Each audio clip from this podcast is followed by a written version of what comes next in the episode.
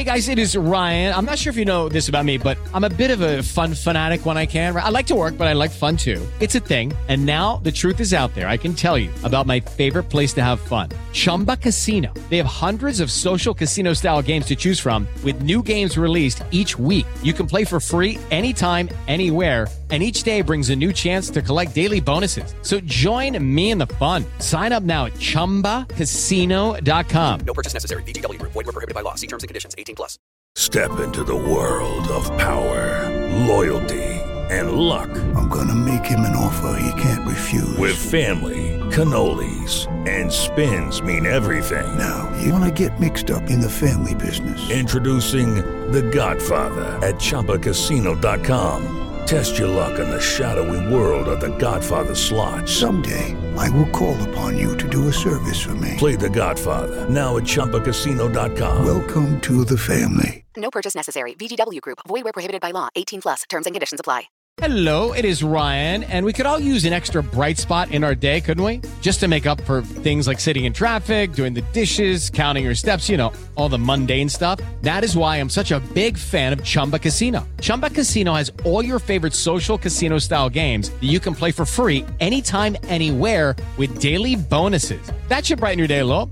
Actually, a lot. So sign up now at chumbacasino.com. That's chumbacasino.com. No purchase necessary. VGW Group. Void were prohibited by law. See terms and conditions. 18 plus.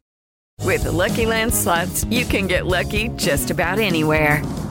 This is your captain speaking. Uh, we've got clear runway and the weather's fine, but we're just going to circle up here a while and uh, get lucky. No, no, nothing like that. It's just these cash prizes add up quick. So I suggest you sit back, keep your tray table upright, and start getting lucky.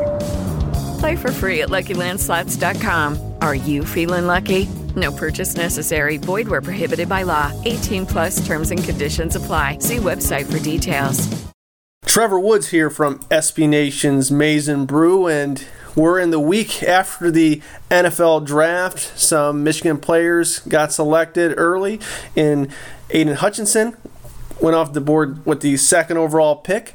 Then there was Daxton Hill at the tail end of the first round, went to the Cincinnati Bengals. And then, of course, in the second round, David Ojabo went to the Baltimore Ravens and is reunited with former Michigan defense coordinator Mike Macdonald. Today, I'm speaking with Yahoo Sports lead NFL draft analyst Eric Edholm. And Eric, congratulations. I saw that the mock draft database, and you finished third place out of all analysts this year uh, with your mock draft. So, congratulations to that. What made you so successful this year in particularly? Did you just kind of have a good feel of uh, certain fits and certain guys tailored to uh, specific teams?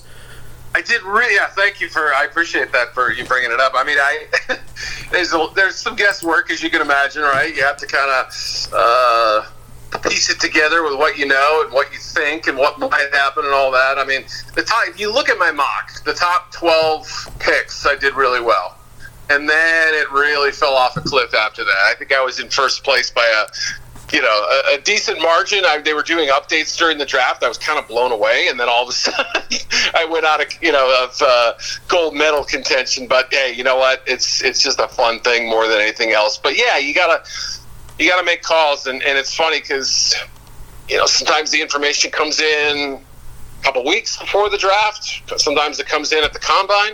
Sometimes it comes in eight minutes before you finish your mock, you know, or in one case, I actually got a call after I finished it and I told my editor, hey, give me 20 minutes. I gotta, I gotta do something real quick. So, you know, that doesn't uh, please them very much, but it certainly makes for, you know, uh, a longer process and a more, maybe a more accurate one. We'll see. But yeah, I mean, it, it's, it's more fun than anything. I, you know, the top hundred board is certainly one that, that a lot of people pay attention to in terms of value. And, you know, I did better on that than I did last year. So, you just try to figure out what's the league value and, and it's there's never a consensus but you try your best to kind of get to that place Yeah, and I know you got at least the top four picks, right? Was it the top four or the top five picks?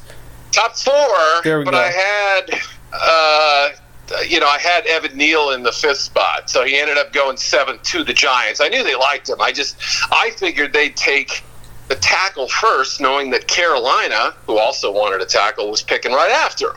But they actually they went a little deeper on me. They thought you know, there, there's a chance that the Panthers trade this pick, and if they trade the pick, who's probably the, the guy people are trading up for? Kayvon Thibodeaux. So we take Thibodeaux first. They had two tackles that they liked with similar grades. They had Neal a little bit higher, and so they ended up taking him seventh. And it was it was actually I, on the clock. I kind of criticized them a little bit, and then I I realized after I made some calls, they said, no, no, no. Here's here's our thinking, and it makes sense, and I understand why they did it. So great move by uh, Joe Schoen, the first year GM. I mean, he thought it through, and they they had a good process. Yeah, I'm actually with you. In real time, I question it, but then I thought it was borderline brilliant. Uh, oh, you know, Yeah. now I see the full picture. You know, which Right. you didn't see at first.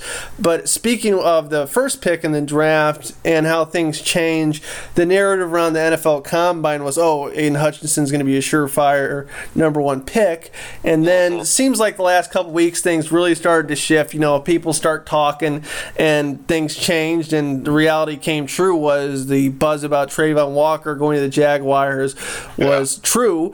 Uh, my question to you is why did they choose him? Do you see anything on film that would indicate that he's a better prospect right now, present day, than Hutchinson? Or is it just simply uh, Trent Baalke and the operation Jacksonville is kind of goofy? yeah, here's what I've been able to find out on the situation. Uh, you know, there, like you said, I think around combine time we'd seen Evan Neal's name in that first spot. We'd seen you know Ekwonu in there. Everybody kind of assumed maybe they'll go tackle at that position, uh, you know, at that at that spot. And then right as we were leaving the combine, it felt like the shift happened to Hutchinson, and I thought, wow, okay, they must have, you know, had good meetings with him. They must have sort of felt like, okay, let's not overthink this. You know, that's that was the the pre-draft message of the Jaguars. Don't overthink it.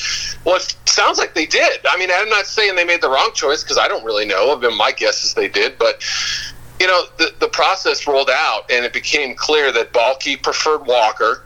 The owner, Shad Khan, preferred Hutchinson. The head coach, Doug Pederson, was believed to have preferred offensive tackle. We don't know which one, but that's that's what I was told. And then there's sort of a mystery quotient. Tony Khan, the owner's son, who's big in the analytics, does a lot of work with the you know the, the department down there.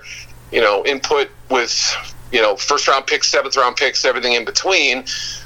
And the analytics folks were more welcoming of the Walker pick than draft media, even the ones who are, you know, steeped in that kind of information. I think to say the you know to say that Walker's a better player right now than Hutchinson, I don't believe is true. I think they're clearly feeling like. Based on what Walker was asked to do in college, which is often play as like a four or five technique, and you know occupy gaps, hold up blockers, and let let the linebackers make the plays. Um, you know some some duties that were outside of that but that was a, a big part of what they were asked to do. And their thinking was he's got better arm length which is a big number in the analytics community you know especially for that position for corner for a few other spots maybe wide receiver you know offensive tackle obviously. Um, that given his traits and given some of the splash plays that we saw on tape with, with Travon Walker chasing down a receiver in the national championship game 25 yards downfield, right? I mean, this is a 275 pound guy doing stuff like that. That if they use him correctly, they're going to get more out of him than they would Hutchinson. Now, that's arguable too, right? But you know, it also depends on what front you're running. It sounds like they're going to use Walker in kind of a like an Adalius Thomas type role, where he's standing up sometimes and hand on the ground other times. You know, could you picture Aidan in that role? Sure. You know, he did a little of that, but I, you know, I. I, I like the way it worked out where he went to the Lions, not just for geographic reasons, but it seems to maybe be a little bit better fit in terms of their defensive system. Yeah, it, it's all really interesting. And Trent Baalke, he did draft a pass rusher in the past that panned out until he had off the field problems. And Aldon Smith uh, with the 49ers, I think he was drafted around eighth pick overall, uh, give or take. And people questioned that at the time that how is he going to be a, a, as an edge rusher? But as far as you know analytics things uh, his physical attributes, he was definitely a specimen. So I kind of see some parallels between Aldon and Walker in that regard for a Baalke type pick. And mm-hmm. then there's kind of the, the you know, not everybody talks about it, but I think it's kind of a, a thing that lingers in the background. And it's just the fact that Hutchinson there's guys who play for Jim Harbaugh, and there are guys who are Harbaugh guys. You know, they embody him, and he, you know, Hutchinson. They embody each other, right? There's a certain mentality, and it. I just gotta wonder about that too. And I know you don't have an answer, crystal ball, but the, the history that Harbaugh and Baalke had was some of the most odd and contentious, I'd say, in the past decade, as far as to have that su- that success and not be able to coexist. And uh, to add to that, uh, Harbaugh a couple weeks ago, he was saying, "Oh, I, you know, I want Hutchinson to go to the Lions and him to stay home." It, it just seemed like you know, it, it's May the fourth as we are talking right now, and it seemed like some Jedi mind trick type stuff from Harbaugh there to like, you know, hey Baalke, you know, how about you pass on my guy? Yeah. But but uh, These aren't the droids you're looking for, right? right. yeah, exactly. So, do you have a take on that? And then uh, transitioning to you know the I know in your article about Hutchinson and the, uh, going to Lions, you said it's a good culture fit. So yeah, quickly quickly on w- what I just said, and then uh, just how he fits with Detroit. Well, you're not the only one, obviously, and and, and I don't mean just in, in media and you know other circles outside the league. There were plenty of people inside the league who I had not considered that angle, and before it really became a public discourse, my colleague and I, Charles Robinson, I uh, brought it up, and you know he mentioned that someone inside the league had brought it up to him. They're like, "Hey, man." You know, Baalke's old school. you can't put it past him to, to do something like this. And so I, I called someone who would know, knows both of them pretty well. I said, "Does this could this be real?" And there was about a three or four second pause before he started answering and it was sort of in a roundabout way, like, "Boy, you know, I mean." It's you know Trent doesn't have yeah you can't imagine that he's got amazing job security and you know, they did just bring in Ethan Waugh from San Francisco, who I would assume is going to, you know, be groomed to take over that that GM title. But I think you know Trent would obviously want to leave on his own terms, and being that reckless, if that was indeed the case, let's assume for a second that it was true. That boy, I hate Jim Harbaugh. I'm not going to draft a Michigan guy. Well. I, to me, that's a fireable offense. I mean, like, I don't think it's true. I don't Yeah. believe it, but you know, could it be a, a, a latent bias that, that maybe affected him? Like he was watching Hutchinson and didn't want to like him as much as he did, or it's possible. You know, I mean, like I'm a Mizzou guy, right? And when I watch Kansas players, I pretend like they're they're from, you know, the, University of West Virginia Tech, right? I, I, I take the uniform off. I don't care. I was hyping up a Kansas player. You know what I mean? Like, so I go out of my way to like not be biased on these things, right? Because I do I really despise Kansas? Well, no. I mean, do I like them? No. But you know what I mean. That's the kind of thing that you have to kind of remove from your from your brain a little bit. So, as far as the culture fit stuff, though, like as you said, I mean, it wasn't just Jim. I mean, you, you could call anybody up there and get rave reviews about Hutchinson. It wasn't phony. It wasn't fake. It wasn't, you know. I think I heard one guy. The only criticism I heard was like, you know, tell him not to podcast so much or something like that. I don't even remember what he said, something like that, you know. And I thought, okay, that's a, it's about the worst dirt you can dig up on, or at least that's so far anyway. So there was a lot of appreciation for the intangibles and what he brought. You know, the energy brought every game, every practice, all that stuff. And so it was it was hard to get anything lower than grades of A on his character and everything. So you think about what Dan Campbell wants. He wants tough guys. He wants buy-in players. You know, guys who are going to buy into the, the the vision and the belief. And you know, and you think about kind of what Brad Holmes looked for as uh, college scouting director of the Rams, and then in his first year as GM, and they, they want winners and they want highly competitive players. I mean, obviously most teams do, but some teams put a bigger emphasis on it. It looks like they've they've done just that. So, Yes. I, I just can't wait to see you know what they can do there. Speaking of winners, give us like two, three to five uh, winners from the first round that you thought. Oh, well, obviously some teams had multiple picks, but what teams Yeah. do you think had the best drafts, the best picks of the first round? Well, I mean, yeah, obviously, when you make three selections, you're going to get a little bit of a you know benefit as long as you don't reach crazy. I mean, the Jets doing what they did certainly was exciting. You know, it, they were targeted needs clearly. Um, they played it right in terms of knowing if Stingley goes off the board three, we've got to go Sauce at four because we'll never get him at ten. We won't be able to trade up into you know any higher or whatever. I heard there was a possibility of Carolina at six, you know, had being a, a move up spot possibly, but I don't. You know, there are a lot of teams that made that call and obviously didn't didn't end up materializing. But you know, to get Sauce at four, you know, we'll see if he can cover Stefon Diggs and you know Tyreek Hill. But boy, they they could use a guy like that, especially for that defensive system. You know, Wilson at ten, far far cheaper than going and getting a, Tyreek and paying draft picks and money to get that. So I, I love that. And then obviously Johnson, Jermaine Johnson at number 20 or whatever. I mean, that, you know, it just felt like, even though the league probably valued Johnson a little lower than some of us in the media did, and I had him as my 13th player or something, I don't remember exactly, but, you know, that was, that was about the range where people thought he'd go, kind of the 15 to 25 range as opposed to the, you know, 10 to 20 range that a lot of others thought. So, again, though, I mean, just what they need is a pass rusher too. They really didn't have that last year, so hard, hard not to love them. Chiefs obviously got some good value. Ravens as well. I love the Lions two picks. You know, I thought Jameson Williams. They haven't had a receiver like that in forever, and long term, that's going to be a huge payoff. I think. And uh, a team and player you didn't mention, but a, a, you got a gave a high grade to this pick would be Daxton Hill going to the Bengals. Yeah. Uh, what do you think about that pick and how he meshes with the uh, Bengals? I couldn't believe it. I couldn't believe he fell that far. I mean, that, that was one of the bigger. He and Lewis Cine, who went the next pick, I thought should have gone far higher. You know, defensive back with positional versatility, toughness, good length, athleticism.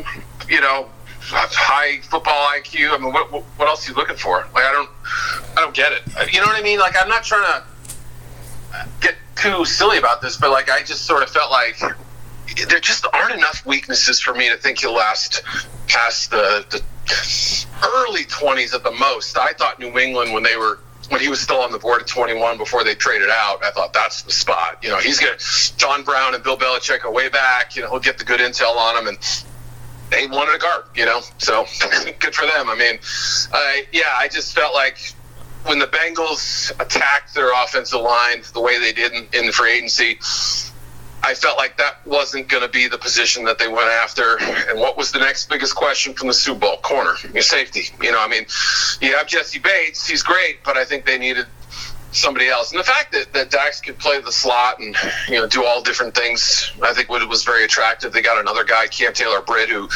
you know has some versatility as well. So those two picks, I mean, you, you, can't help it but appreciate the fact that you know they really did hammer their their two biggest needs in the offseason and did it in a way that was, I think, smart. Yeah, the Bengals are going to be in the thick of things, and uh, so will the rest of that division. The Ravens definitely got better this offseason. The Browns got better uh, with Deshaun Watson. Yeah. But quarterbacks, the quarterbacks fell a good way after Kenny Pickett was drafted by the Steelers. You had Malik Willis going in your first round mock as well. Obviously, Willis fell to the third and to the Tennessee Titans.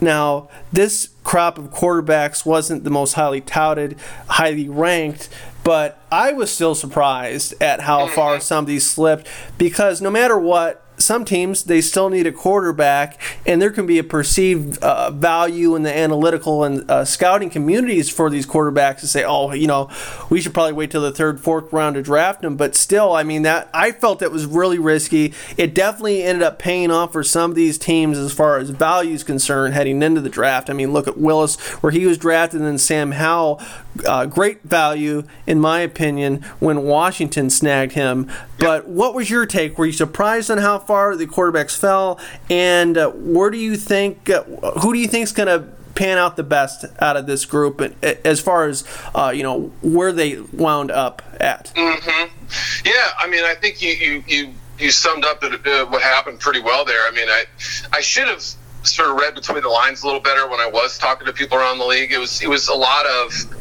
Well, I gave Kenny a second round grade, but I think he'll end up in the first. Or, you know, we gave Malik a, a high third, but he'll probably still end up in the first because quarterbacks always get overdrafted, right? I mean, that it's it's as you know consistent a story as, as football has been around, or as the draft has been around anyway. I mean, typically, not every year, right? There was the EJ Manuel draft that kind of played out similarly, where you know Matt Barkley was you could find him in the top ten of mocks the week before the draft. You know Ryan Nassib, remember him? You know Syracuse. You could see his name going to the Buffalo Bills or, or wherever. Yeah, was that with uh, Geno, Geno Smith as well? Was he in that one? Geno Smith. Yes. I mean, it, you know, I think Manuel went 16th, and then there was a drop. Geno went 39th or whatever. So kind of similar to that. But other than that, one year, 13 or 14, I forget which year it was. It's hard to find examples of the NFL showing this much patience at that position, and it, and it almost felt like a, a turning point of sorts. I mean, next year should be a bigger quarterback crop, and I think that had a big factor in what was going on. And I think teams did look ahead and say, do we want to be locked into somebody that we may figure out after two months that we're not all that jazzed about? You know, that's a tough sell right there. So once they got past the first round, I thought, okay, we're probably not going to hear a quarterback name for at least half the second round because what's the point of using the 35th pick on on a quarterback when all you had to do was move up three spots or, or more and you get the fifth year option, and that's obviously uh, a, a significant development for quarterbacks. You get to develop them longer and decide whether you want to keep them, etc. So I figured, okay, late two, you know, maybe early three for some of these guys, but the drop just kept happening, and Ridder went first, and then Willis went to the Titans, and I don't think the Titans went into this draft thinking they were going to pick him, but I think it was an opportunity that they felt too good to pass up. Now the Falcons most definitely did work on Ridder. I think they felt like there was better value in getting Ebiketie in round two than trying to find a pass rusher in round three. So, you know, they, they weren't going to be aggressive, but they were smart. They let him Ridder come to them. So, yeah, Washington. I mean, poor Sam Howell. I think he was obviously thinking he could he could get in the top 50 picks, and you go to you know the first pick of the fifth. I mean, that's that's a slide, right? And he could have gone back to school, but certainly I think they, they got a good value there, and he has a chance. Ridder has a chance. Willis certainly does. But the odds show us historically that most of these guys won't pan out more than 50%. So clearly the league was leaning that way, even though it was subconscious. So I, I guess I leaned too much into what the NFL teams thought might happen and less about what their grades were on, on some of these quarterbacks. Now, we already talked about two of Michigan's top three selections Aidan Hutchinson, Daxton Hill, but uh, edge rusher David Ojabo. Where, where did you have him before he tore his Achilles? Did you have him in your top 15 or so? And, uh, I mean, I don't think you're going to disagree with me. Pretty good value by the Ravens, pretty good fit. Yeah. Yeah, he ended up dropping about a round. I mean, I think I had him somewhere between 15 and 20. I don't know that I had completely finalized rankings by that point. In fact, I'm sure I hadn't. But point being, he would have ended up somewhere in that range. I thought he still had work to do as a run defender, still raw in some regard. Obviously, thrived with his athleticism a lot of times, and, and you know could still add, uh, you know, moves and counter moves to his bag of tricks. But boy, all the talent was there and the explosiveness, and you know, I heard a couple people say, you know, he's he's not going to see as much single blocking and this and that, but still, I think most people felt like he'd be a mid first round pick. That was sort of the the sense when I talked to people prior to the, the pro day. So, you know, he went 45th. So that's what the 13th pick of the second round or whatever. That's technically about where you know one round lower, and that's that's about the effect of that kind of injury where you know you don't know what you're getting year one, but after that you might really be pleased. And last one for you, Eric. Who out of all the draft picks all the trades that happened. I mean, look at AJ Brown. He's now playing for the Eagles. That was shocking. Yeah. Uh, what teams position themselves the best uh, after the dust settled on uh, Saturday, after round seven, that, hey, this team could make a playoff run? And that could mean a team like the Colts. It could mean a Yeah. team like the Eagles. Uh, who, in your mind, or maybe a team that didn't make the playoffs last year and might make it this year because of this past weekend? Do you have Yeah. any teams that stand out? Right. I mean, if we're if we're not picking among the Ravens and Chiefs teams that, that are you know seemingly in the playoff mix every year, if we're going a little outside that, you mentioned some good ones. I mean, I would throw the Giants into that mix. I think a lot of people felt like you know the culture inside that building was was really tainted under Joe Judge. Whether it was his fault or, or a shared responsibility, I don't know. But that was the sense that I got talking to them at the end of the year. Um, and with their first two picks, they nailed it. I mean, I, I really think you know Kayvon Thibodeaux and Evan Neal are going to help them out immediately at two need positions too. So, you know, if Daniel Jones is functional. I think they can they can make a, a stronger run than maybe some people are expecting. The Eagles too. I mean, look, the Brown trade was inspiring. I think uh, they had to pay a lot for him, but you know, in terms of salary. But uh, you know, I, I, did not envision that scenario happening. That was a, that was a kind of a master stroke by by Howie. They have two first next year. They they they said thanks, but no thanks to the quarterbacks. They got Jordan Davis. You know, they they snagged a, a sliding Nakobe Dean. Cam Jurgens is going to replace uh, Kelce in a year, probably. You know, so every pick had a purpose to it, and I think Hurts is better than, than some people do. And you know, he's not traditional, but I think they can they can him a lot to work with this year. So, like the Eagles a lot. Colts without a first round pick did, did really good work. I love what they did in the second and third round, especially. You know, I mean, Jelani Woods is one of my favorite prospects to watch this year, and uh, Bernhard Raimann could win the starting left tackle job. Uh, kind of forgetting, uh, oh yeah, Alec Pierce. I mean, didn't love the Pierce pick, but you could see him being very solid. You know, maybe he ends up being Eric Decker. I don't know, but you know, I mean, those are those are some good ones that come to mind. That that you know, on the outside looking in, but now this draft class and what they else what else they got, you can see them, you know, really helping themselves.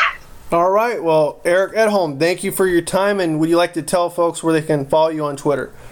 No Andrew Stueber questions. I'm disappointed, man. Uh, yeah, uh, I'm over at Yahoo Sports. I do NFL and draft stuff over there, and uh, we'll, we'll, we'll cool on the draft stuff for a little while to let everybody recharge. But lots to talk about in the league. Uh, Twitter handle is Eric with a C underscore Edholm E D H O L M, and uh, yeah, hit me up. I'll uh, try to answer any questions if, if you need them, and but not the end of the month. I am taking some time off, so just just be warned. Yeah, leave alone on Memorial Day weekend, people.